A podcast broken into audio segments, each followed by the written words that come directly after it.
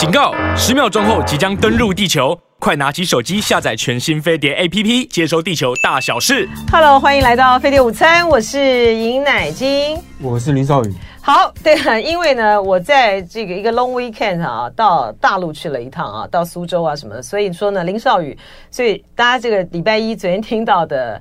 讲那个一触即发，那真是录的啊，所以说我们就把这个少宇的单元呢，我们调到今天。好，我们今天呢，其实有好多的这新闻呢，都在这个滚动之中啊。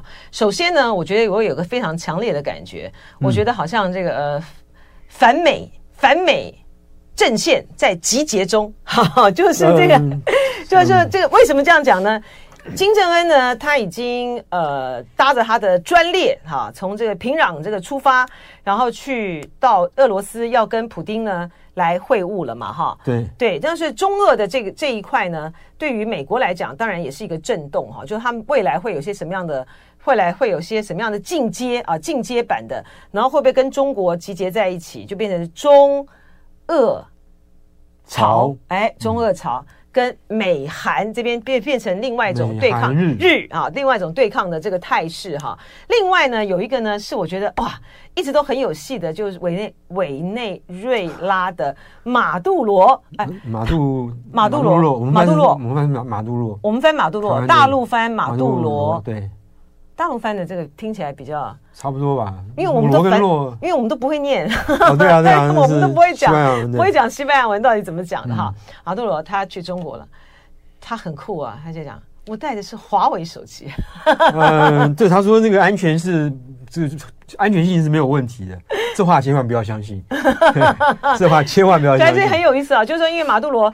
呃，委内瑞拉到目前为止跟美国之间的关系还在比较冰封的状态嘛，哈，美国对他的制裁也还没有结，还没有，没有，没有，还在，还没有结束嘛，哈，所以说到底，哎，这是一块哈，呃，所以然后还有一个呢，就是呃最新的消息啊，这呃《华尔街日报》说，哎，王毅，王毅没有要去九月，他竟然不去参加呃联大的总辩论，而是国务院的副派这个国务院的副总理韩正啊。去参加哈，所以那这是这个到底意味着说，本来大家期待说，呃，韩正，呃，我想不是大家期待，是美方期待啊，就是王毅呢到美国去参加联合国的这个会议的时候呢，顺便呢可以到华府做这个呃国事访问啊，然后呢就是安排不是国事访问啊，就是正式的访问，然后呢去安排呃习近平十一月到。这个参加这个 APEC，那现在这样子的一个变数下来的话，会不会习近平不去 APEC 了啊？虽然还有变数啦，不过我们就说，好像这种反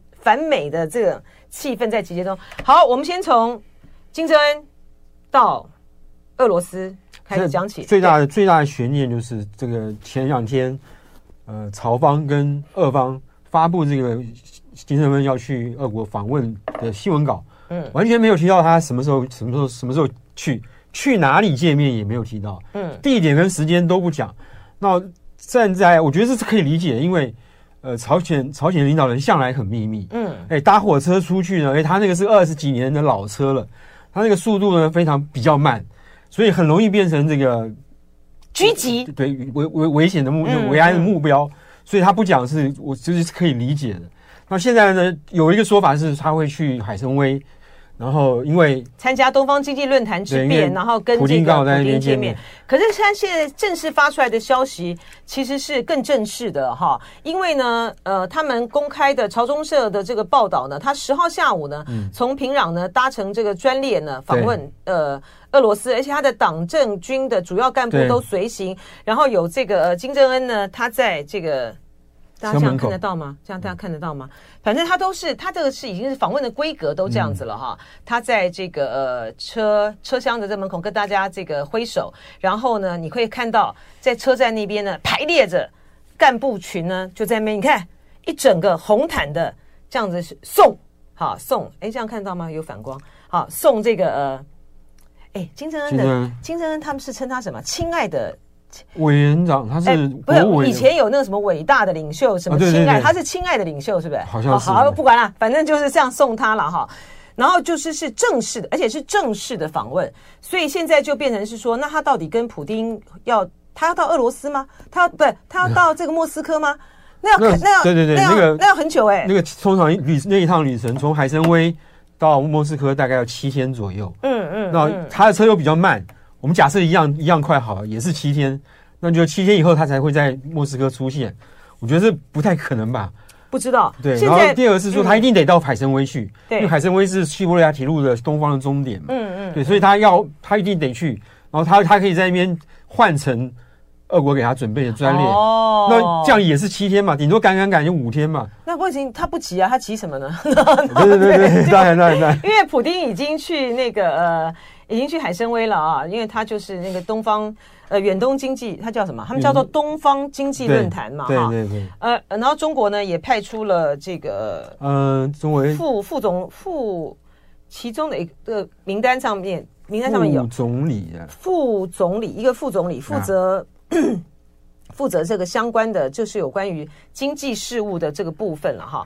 但是因为他那个呃朝中社的这个报道里面就讲说，呃，前往俄罗斯联邦进行访问，好，所以现在就这是就变成是一个正式的，这是一个正式的访问，也是金正恩呢，等于是在魁违了大概四年左右的时候呢，再次的出访。那他这一次谈的主要的几个议题，一个是。我相信这个外界报道都已经是出来的啊，就是说，呃，俄罗斯它需要弹药，嗯，尤其是弹药，尤其是弹药，因为打这个乌克兰战争持续了这么久，它这个打的也差不多了哈。但是一个比较有意思的在于是说，哦，原来这个呃，朝鲜方面是希望说俄罗斯方面能够协助他们建造。核子动力潜舰，嗯，呃，这个就是比较有点困难了，因为那是一个战略性武器。然后你可以说我帮他做一艘、做几艘核潜舰，可是我不要用这个核武器，虽然没有核弹头，但是可以说就是用用用美国去跟这个澳洲啊、英国就合合造合合合造这个核核潜艇的逻辑是一样的。嗯，这当然可以说得过去。可是对于美国来说，他不会让这种事情发生的。那么他一定会给俄国施压，说你如果敢做的话。我这边我这边的制裁会会加重，而且中国也不愿意看到，北京也不愿意看到朝鲜有核核动力核动力潜舰，嗯，这都是未来，这都都是在预防未来这个这个这个这个这个武器这个载台变成一个战略性的一个载台的时候，会造成大麻烦。嗯，所以这个是这个是朝方之期待，但是未来能够谈成怎么样不晓得。我觉得还有一个是说，嗯，还有一个是是合理的要求是，他去跟这个俄国要援助资助。就是这个食物啊、粮食啊，这个应该不会不会是大问题。问题对对，还有一个就还有一个就是呃卫星通讯。哦，他现在可能他现在还北啊朝鲜没有没有卫星卫星通讯能力，就是军方的利用卫星去连线啦，去传递资料，这个他是没有的。他不是之前的时候两次发射那个失败吗？啊，那是那是导弹嘛。不是不是不是，他也有是要发射这个卫星，两次都两次都失败嘛。对，然后你看他前有道理。呃，七月的时候，那个俄国的国防部长绍伊古去去平壤去参加他们的阅兵的时候，理论上那时候就在谈那个双方的军事合作的时候。哦，那时候北韩有一次有一个大规模的阅兵，展出了两款无人机。那无人机基本上就是美国的无人机的翻版，连外形都几乎是一模一样。真的吗？好，没关系。怎么可以跟美帝学呢？对，基本上就是就是跟美帝学。然后它它上面呢还弄特别弄出来一个那个跟卫星连线的天线都有。哦，这样子啊。每个人看都觉得奇怪，说你根本现在没这个能力，你弄这个东西干什么？表示期待嘛？表示期待，表示这，说他有，所以大家外界会猜测说他可能是也想去跟。呃，这个俄国要要一点这个卫星通信科技的能力哦。哎，这倒是哈，这倒是还对于用在军方，不是用在对对对，用在军方，就说这个倒是比较，它又一方面呢，又可以。呃，回避了有关于核子动力潜舰的敏感性。嗯哼，你发射的这个卫星的这技术这方面倒是不是什么太大问题，对对对，对不对？对他们军军队有好处就是。是，而且对于俄罗斯来讲的话，反正在这个在这个反反正他现在也被制裁的也够了，也大家也没差，没有没有，是不是？然后我也觉得，就是说美国呢，在呃知道呃金正恩要去访问的时候呢，苏利文不是讲了他们会给他什么这样制裁或干嘛？我想说，你吓谁呀？就是 这些不没用了，不是吗？拜登自从拜登上来之后，对于朝鲜的政策就是先不管你，嗯，对，你怎么样叫嚣，你怎么样发射导导弹，我都不理你，嗯，对，他到这这个政策到目前为止看起来是没有变的。对，可是你就是把他逼急了嘛，哈，你就是对于现在俄罗斯跟这个呃朝鲜这边呢，大家各各取所需，哈，没错。但这个你制造这个传统这个弹药的这个部分，本来呃北韩这边呢就是很强的，它的工业这个部分很强，哦，因为对，因为另外一方面是北韩本来在跟准备跟南韩打仗的时候，所有的这个传统的炮炮这种管式炮兵的炮弹。或是飞弹、导弹，就是它的重点中的重点。哦，对，所以有人就说，如果南北韩不是北韩，就是南呃南韩跟朝鲜一旦开战的话，这个死伤，尤其在这个这个汉城，就首尔附近的这个死伤会非常严重，就是因为北韩有很多很多的炮兵。哦，对，他会他会在军队还没有开进之前，先密集的炮轰首尔。对啦，没错，所以我们就说，这个如果这个朝鲜呢，真的要对。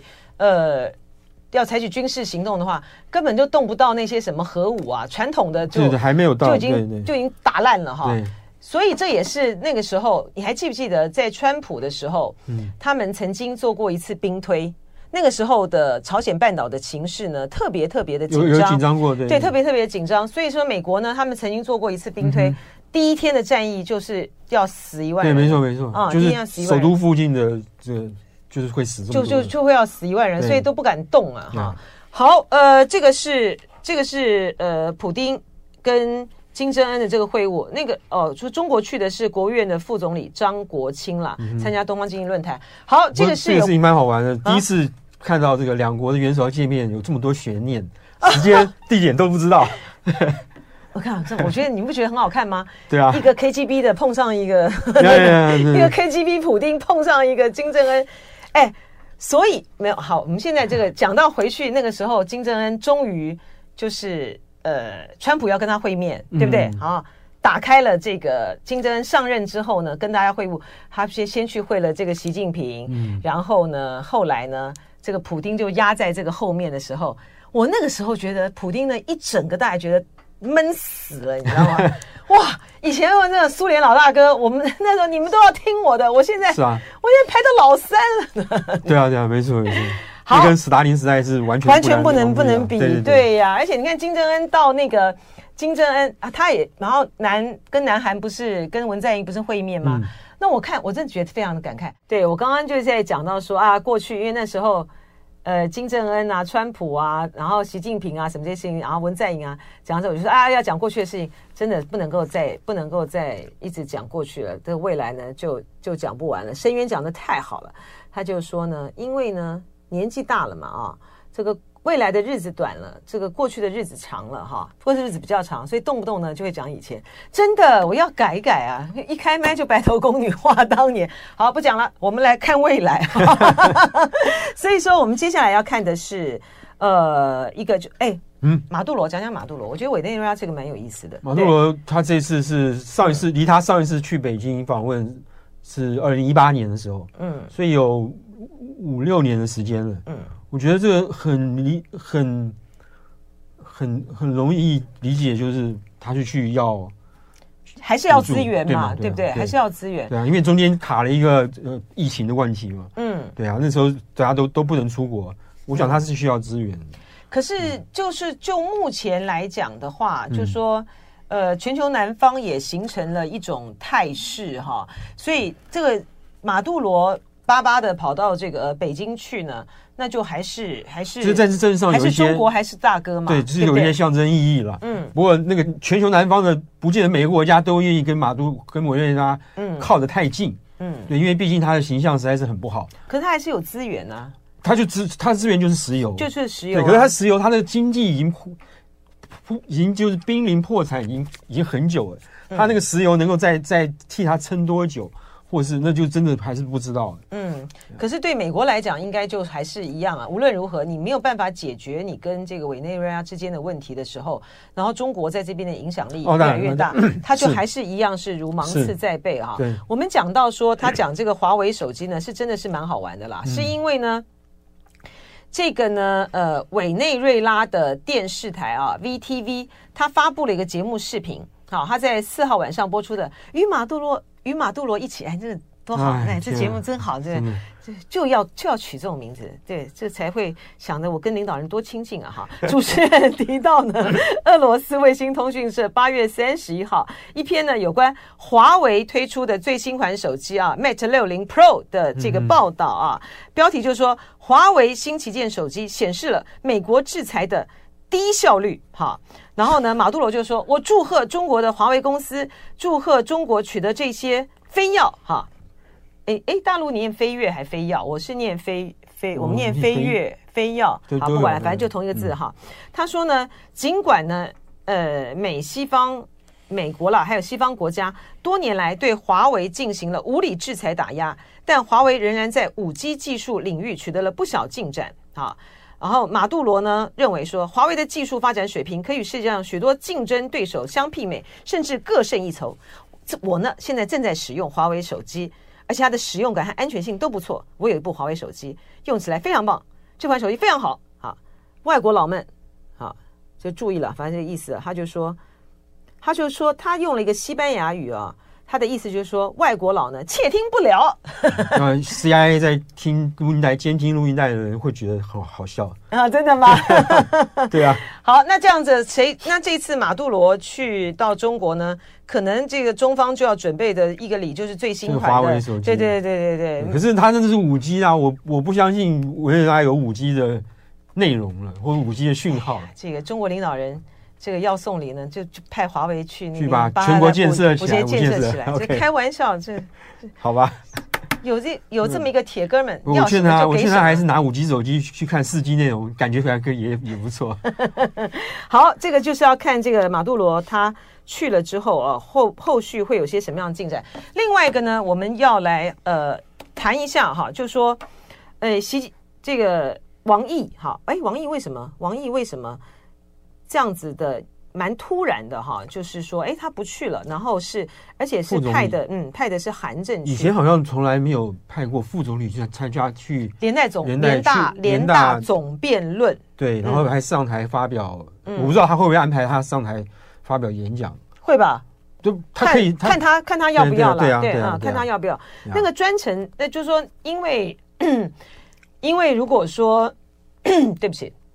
不管是习近平去联大，或者说总理去联大，哈、那他呃外长去联大，他的代表的意义都不一样了哈、哦。习近平去联大当然是这个是最最高的了啊、哦，呃，但是呢总就算是总理去联大啊，因为呢在外他因为现在的这个总理不是周恩来总理的那种总理哈、哦，所以说他。不在外交上面呢，当然还是习说了算，对哈。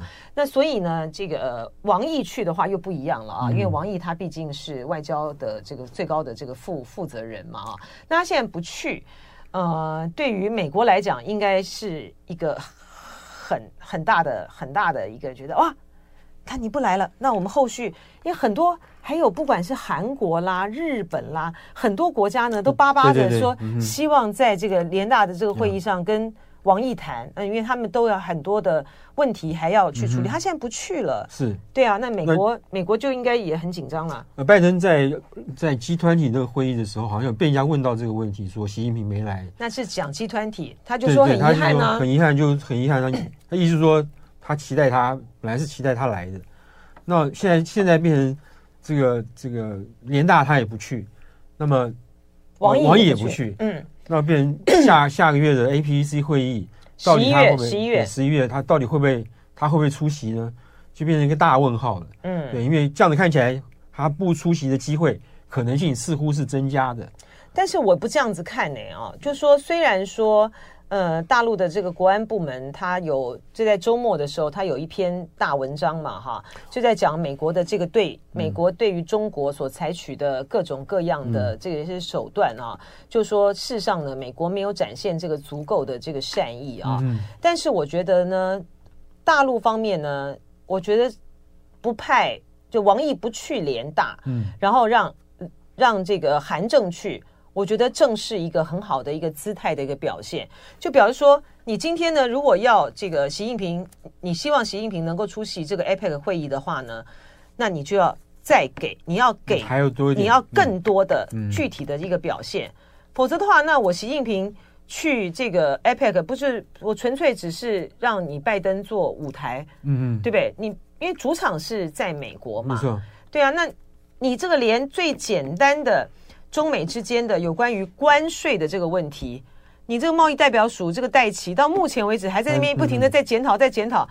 这个你施加在这个呃中国身上的三百多项的关税，都还没有一，还都还没有一个这个取消，连这个你都做不到，那你现在你累积了这么多的，累积了这么多的布林肯去了，叶伦去了，呃，凯凯瑞凯瑞去了，雷蒙多去了，嗯，然后军事的我们也在我们也在那个会议上面，斐济的会议上面，我们不是让两边也碰了吗？嗯，但你美方还是没有任何足够的。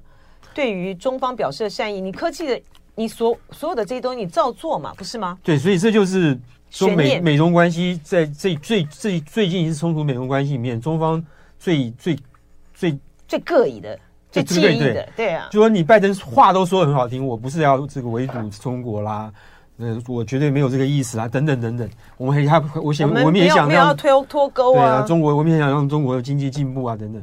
可是你为什么不做一点事情出来呢？嗯，对，所以这个就是就不知道不知道美国是心里面打，这也难怪北京方面会想说，你这个美国人说话不算话，是啊，对，说话不算话，或者是我美国人不可信任，嗯，对，而且你这个呃所有的你在 APEC 的时候，你在美国开你在美国开会，拜登他是要面对记者的，他也要面对国会的嘛，他不可能太软弱啊。他不可能太软弱，在对于中国方面，他也不可能太太，他还是要讲一些场面话，你知道吗？是。那那这种情形之下的话，那除非有一个很大的一个理由，就在于是说，中美之间呢，他们必须要在一些很重要的事件事项上面呢，各取所需，就是他们必须去管控双方之间的这个状况呢，不要像是一个失速列车一样往下走，哈。那呃，除非有这种事情，除非有这种事情，对，否则的话，其实对于呃中中国大陆来说的话，我习近平出席 APEC，其实纯粹就是变成是给拜登一个面子了，对，对不对？哈、嗯，那我觉得不要像失速列车往下走的一个很关键的因素呢，是台湾。但是呢，台湾的这个部分呢，因为呃，宋涛他在会见。夏立言的时候，他已经把话已经讲白了，就是说现在摆在，他等于说未未来啊，两岸关系的发展啊，就是和平与繁荣啦，呃，不，呃，战争与和平啊，繁荣与衰退的这个选择。所以，当大陆呢，它其实已经定性定调了，在那个地方的时候，反正明年如果一月十三号。呃，是选举是赖清德当选的话，嗯、他该有的经济上的行动，该有的经济穷台政策，他就会照做了。他其实对于美国来讲，嗯，美国在之前的时候，他也交代了嘛，就是赖清德的过境，他也没有什么。那反正形势就那么就那么就那么回事。嗯，我觉得大陆也是在这个台湾问题上面，他也有一定的足够的定力了啦。是啊，对，就说他，反正你美国，嗯、你的美国国会。你那什么二七五八号那个决议什么呃要重新检讨什么的，嗯、他照过啊，所以所以现在就不知道说到底还有没有什么样的因素会让这个习近平觉得说我还是要去，因为事实上就中美关系来讲，它的黄金期也也就这几个月了啦，就不是黄金期啦，他解决问题的，大家再再一次的去建构所谓的红线底线的东西，大概也就几个月，明年开始那个一起跑了以后，川普。他们那种呃，对，川普他们那样子，拜登这样一起跑之后呢，他这个抗中也只有越来越强而已啊，不是这样吗？而且大家都那时候美国都会在忙着内政的问题，对啊，就是不太有时间去会去管理管理国外的事情，嗯，对啊，那时候就刚好是金金正恩可以蠢蠢欲动的时候。哎呀，对，对，这是一个金正恩真的是，真是个 真是个好牌啊！对，金正恩，我想我想金正恩也看准了，他他一直没有去跟俄国。去拜会普京，他也是看准了这个普京，差不多这个时候他也他也是该弹药也快打完了，嗯，他也这个被围堵也这个压力也这个逐渐大到他快受不了了，嗯，这时候去去去救火是是一个很好的时机啊，嗯，你你现在你现在有想到什么样的一个什么样的东西，一件什么样的事件，或是一个什么样的一种关系上联系，足以使得觉得习近平觉得说好吧好吧，那我还是去吧。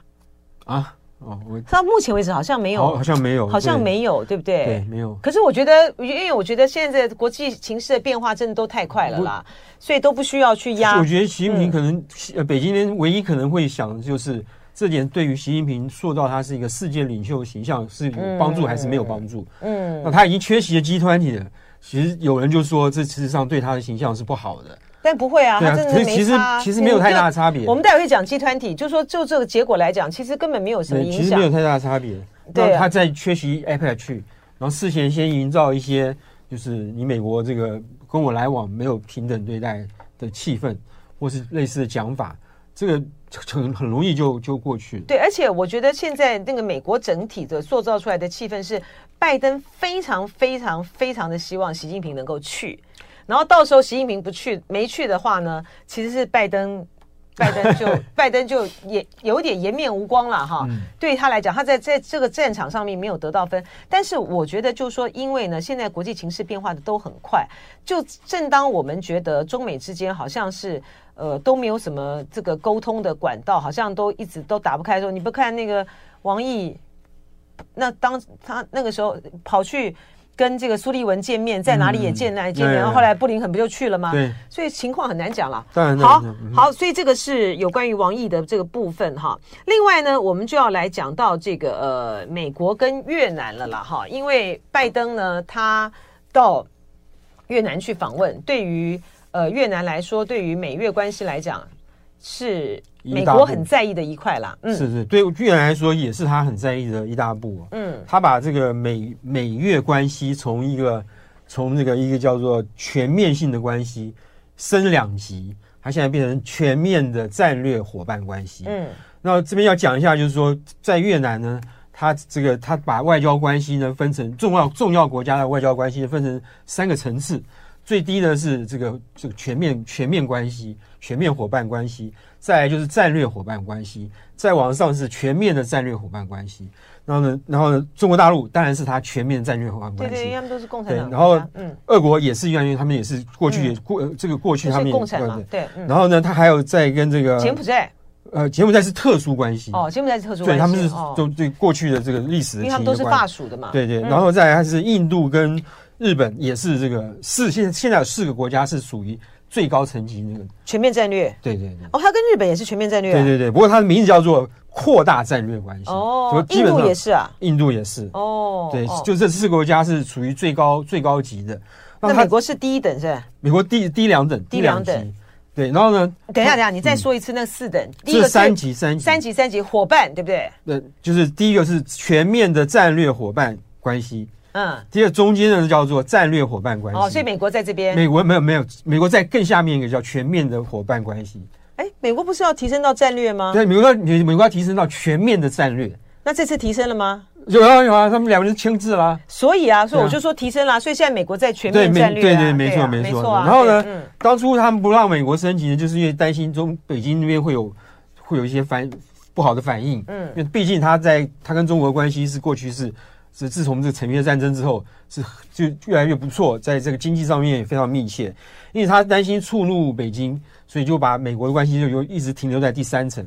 然后呢，这个第二，然后呢，这个呃，这次这次呢，嗯、除了把美国提升上去之外，他还做了一点这种西式这个战略全面战略伙伴关系的动作，就是他把新加坡跟澳洲也考虑说，我也会把你提升到。全面战略哦，那这个策略还不错。哎，太感谢，太感谢了，谢谢我们的这个网友和尚洗头用飘柔呵 呵更正啊，就是韩正是副主席，我我都忘了，我就一直这样讲的。这个韩正是副总理，副总理讲惯了，这讲了太多年了。是韩正是副主席，所以这次呢是韩正副主席呢参加这个呃。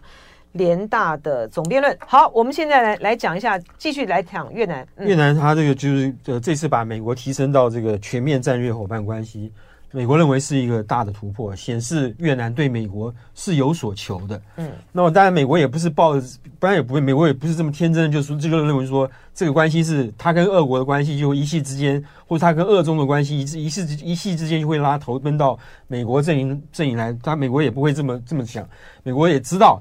未来这个他一定还会还是会跟俄中保持一定距离的关一定距离，可是他至少把他拉过来一点的。嗯、那那个白宫的这个科坎贝尔，他就说呢，这个其实美国在这个围堵围堵中共这件不中国这件事情上面，最关键的这个摇摆国是越南。嗯，OK，那他当然是他当然是说，越南是是唯一一个在南海问题上去跟中共这个对抗的国家。尤其是这个在二零一四年那个越南的那个油田海那个海上那个这个专专油系统被中国人被中国这个强这个强这个占领之后，那件事情给越南带来的教训是非常非常惨，非常非常那个呃严重的。就他们他们一直拿这件事情。他们那时候在那个越南的那个境内，我们不是一一连串的那个反华的台商也都受害。对对对对对，这件事情是是越南这个朝野对于中国。同仇敌忾的一个重要的、一个重要的事件，从那个时候开始，他们就对中国大陆这个多所忌惮。嗯，然后呢，这个到了这个俄乌战争开始的时候，这个他们也越南也担心他们会变成下一个乌克兰，因为跟台湾比起来，呃，越南的呃越南的呃有有可以比的地方，有不可比的地方，不过基本上面对的情势都很都很接近。再来呢，就是他们看到俄乌战争打下来，俄国的军备竟然。这么如此，这个这个不堪。那越南几乎所有的军备都是俄国提供的，这一点让他们更担心说，万一到时候真的打仗的时候，我都是拿俄国的这个这个设备、战机啊、战舰啊等等等等。哦，对，我这个这个这样怎么打得下去？嗯，就打不下去。所以这也是他们在让他们考虑说，我要转头向跟美国更多靠近一点的事情的的原因。所以这个。他们这次这次拜登去访问越南，已经传出来说，呃，他们想要 F 十六，很难想象俄国呃这个越南以前是，嗯、对他既然苏凯的，对啊，他现在要想想要 F 十六，嗯，对，这些这些都是未来慢慢慢慢会谈会谈会浮出台面会要谈的事情，是。对。然后另外一个就是他外交政策，他有四有一个四步外交政策，我们已经有三步，就是他四步是第一个，他不军事结盟。不跟人家做任何像我去参加北约啊这种军事结盟，那不不跟这个甲国共同对抗另外一个国家乙国或丙国，也不在海外设立军事基地，也不动用武力处理国际关系。对，而且他拒绝在他的这个他自己的领土上面建立属于外国的基地，或是利用同个领土进行对其他国家的军事活动了。所以，所以这个，而且阮富仲这次还特别强调了这些，我想他也是在。也在跟这个中国方面表态了，也在表明他们自己的立场上，就是说，今天美国呢极力的希望，不管在菲律宾啊什么的，去延伸它的延伸它的贺阻啊，就威吓中国的这个战线，但是越南不会做这样的事。是，那就让让北京去呃，北京放心一点嘛。嗯，那北京会不会放心呢？当然也不会放心。那个他上礼拜三就在拜登还没有到前几天，刘建超就是呃呃，中国的外交部副部长，不是现在是外联部的。呃，中联中联联部中联中联办的这个，他中联部的主任去一趟，去了一趟，呃，这个河内，去跟这个阮富仲呃见面，然后他说这个互要建立这个互信啊，什么这这这这些事情。那其实，在过去半年，王毅跟这个这个呃越越南外长就已经见过三次面，至少，嗯，显示北京对这个越南这件事，这次招待。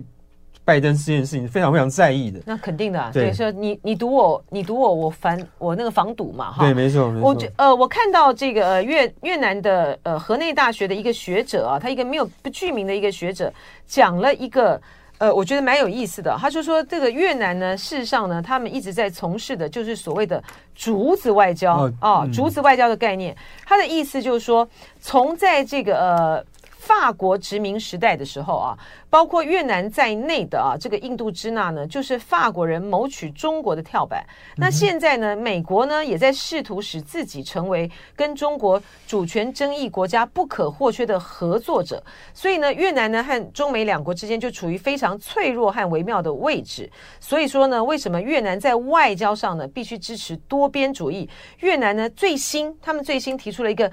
竹子外交的观念，就是说在根底上呢是坚实的，但就像一束竹子，但它的顶部呢却是灵活的。这这个我 这很妙哈，我觉得哎，我觉得这个形容很很有意思。原来越南现在在讲竹子外交，竹子外交。其实这个外国就西方媒体形容这个亚洲国家的外交政策，有两个国有两个国家被他们的做法被他们形容成竹子外交，一个是越南。是另外一个是泰国，嗯嗯，泰国那次呢，就是你你就不会想要当那种竹那种竹子，他是在指说泰泰国在二零一四年不是政变吗？对。然后呢，这个这军政府上台以后，那时候美国有一阵子就是要想要制裁，就就就决定要制裁泰国。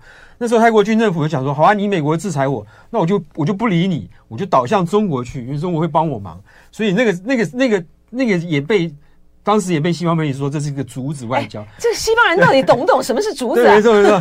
就亚洲在 在亚洲的观念里面，竹子不是那种形象，不是不是那种形象。对对。然后这一次呢？那个是杨柳吧？杨柳或者芦苇啊？对，杨柳才对。然后这一次呢，越南呢反而是比较像。嗯呃，这个这个，他讲的是，因为他讲的主要是灵活，对，所以他并不是说我们中国传统讲那个竹子，我们都讲是气节啦，对对对，靠什么的？他讲的是说我的根部是很扎实的，但是我上面呢是很灵活的。这种，对，这个我觉得这个这个在这也是外国媒体想象出来的竹子，没有没有，他说是越南，越南是越南是越南越南他们自己在提。我想说越南的竹子长得跟我们中国竹子不一样吗？是这样吗？对啊，所以他说是。越南，越南最新提出了竹子外交的概念，在根底上是坚持，这样一束竹子，一束啊，一束竹子，但顶部却灵活，奇怪，这是这怎么这怎么这怎么会是这样呢？这怎么这样来形容？不过有另外一个说法，杨柳随风倒也不好啦。哈，对对，芦苇芦苇太脆弱。好，我们回来有一个有另外一个说法，就是他基本上他是采取。在这个没有事情的时候，他就采取等距的外交，嗯，或是多多就把这个外交是多边的外交。我这时候会跟美国好，也会跟中国大陆好，也不会离开俄罗斯太远。然后加，而不是等到有事情的时候，嗯，我遭受到利益被损损害的时候，我才去决定去靠哪一边，靠哪一边。这是这是另外一种这个所谓的这个竹子外交。的，嗯，这个这个诠释，这也是很奇怪的，这也很奇怪，对，好。但我觉得越越南是灵活的啊，你看，包括他呃处理跟教廷的关系或是什么都，嗯，因为这个国家呢，就总的来讲，你可以采取一些比较灵活的，然后呢，你的这个量体呢又不足以大到呢去威胁到。威胁到美国，对吧？但不现在，就现在没有什么国家还是没有中国啊。对啊，就是说，我说经济什么规模，整整个你量体又不足以大到那个什么，所以大家呢就可以就是一直想要来运用你啦。那你自己要怎么样采取什么样的策略呢？它就是展现的还蛮灵活的啊。所以，好，我们。嗯，你要补充什么吗？没有，没有，没有。OK，然后呢，我们最后呢，还是要讲一下这个。虽然 G20 已经结束了啊，还是要讲一下这个 G20，因为 G20 呢，这一次呢，第一个呢，它变成 G21，好、啊，把这个嗯，嗯非洲团结联盟呢纳进来了啊。那、嗯、然后呢，它的呃，它的宣言呢，竟然没有谴责俄俄乌战、俄乌战、俄罗斯发动这个乌克兰入侵乌克兰这件事情。是一整个就是妥协的一个结果嘛？而且在最后才就那个宣言是这个到最后大家这个就是在秘密的情况之下拿出来一个这个这个宣言。嗯、那这个里面呢没有没有谴责俄罗斯，然后只说我们对于乌克兰的人民受到的这个痛苦呢表示这个同情，然后呢也希望俄国呢把那个什么粮那个粮食的那个传进这个禁止粮食协议协议等等等这个这个取消掉。然后进的协，然后要就是要持续的让粮食协议这个东西对能够持续的推动。然后这跟去年的这个这个这个集团体集团体的这个那个宣言呢，完全是这个一百八十度的这个不一样的地方。然后最让人不解的是呢，美国也签了字，就是啊，对啊，所以我就说，美国也觉得这次代表什么意思呢？美国你想要退，你想要你想要退退缩了吗？还是说你觉得，哎呀，这个这个协议反正也。不具什么，本来就不具什么效力，也没有什么拘束力，我就签着就签着，还是怎么样？嗯，这就这就这就不知道了。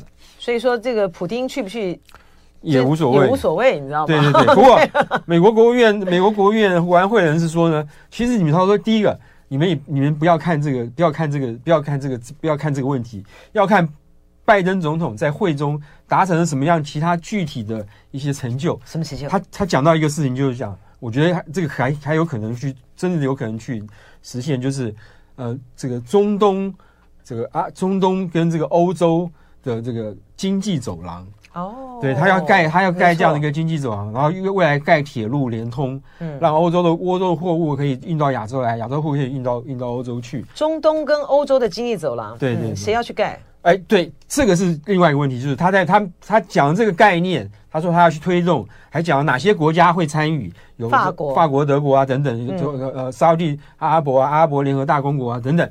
然后呢，可是他没有讲到要花多少钱，也没有讲到时程。我想他是有个计，他是有个计划的。他就是要跟那个啦，跟那个一带一带一路，对，没错没错，他就是要跟一带一路。嗯，我觉得这个是未来是有可能会有谱的。但是呢，在谈到基建这件事情上面，没有中国，他们可能二十年之后都不成事。对，是因为很难嘛。是，对啊。你说你这个法国有法国的，法国有法国的铁路系统，他们都很强啊。对啊。然后这个呃日集团体里面有日本啊。但是如果说是中东跟这个呃欧欧洲之间的话，法国德国之间，光是两个谁要来去做这件事情，然后钱。嗯钱是不成问题啦，因为如果有沙特进来的话呢，嗯、那钱是不成问题。但是光是他们的建设的那个速度呢，其实就非常非常的慢。不过这个是有发展性的，是这是有发展性的啊。好，哎，我们最后还是要来讲一下这个今天最新的，就是有关于伊朗跟伊朗跟这个呃美国之间达成的这个呃换服的这个协议，而且他解除了他的这个制裁。嗯，呃，就还把他这个解除他在银行银行的这个资金解冻，对，然后让一家韩国银行可以这个合法的，就不是不是合法，就是美国不会制裁的情况之下，把这些钱给国际解冻了伊朗的六十亿的这个资金嘛，对，对不对啊？然后嗯，换回来就是我，然后再加上我放回五个伊朗在美国这个犯法的人，换回几个在美国在伊朗被关在这个伊朗监狱里面的人。而且它这个里面的内容呢是有是有意思的哦，他把这个伊朗呢在南海呢被呃冻结的六十亿美元的资金解冻了，嗯、而且虽然呢他说仅限于人道用途啊，说这个国际社会呢将会监督资金流量。但是呢，这个呢，其实你一开了之后呢，其实你就是开了啦。我觉得你讲说什么我要去监督你的这个资金流量，这都不可能，对，都只是说说而已啦。哈。然后呢，而且呢，伊朗呢，他说我会去控制我的浓缩铀的纯度哈。而且呢，他最近呢，也就是停止去攻击了驻叙利亚和伊拉克的美军了啊。嗯，我跟下一步，下一步。所以，就这伊朗的核协议，这是一个观察的这个层面，它会不会有一个比较进一步的这个进展？另外呢，就是呢，有关于呃原油的问题，好，有关于原油的问题，因为伊朗出口原对伊朗出口的这个呃原油的这个问题，如果说它可以卖到国际市场的话呢，这个对于美国来讲，还有这个市场来讲呢，它也是大大缩减了压力。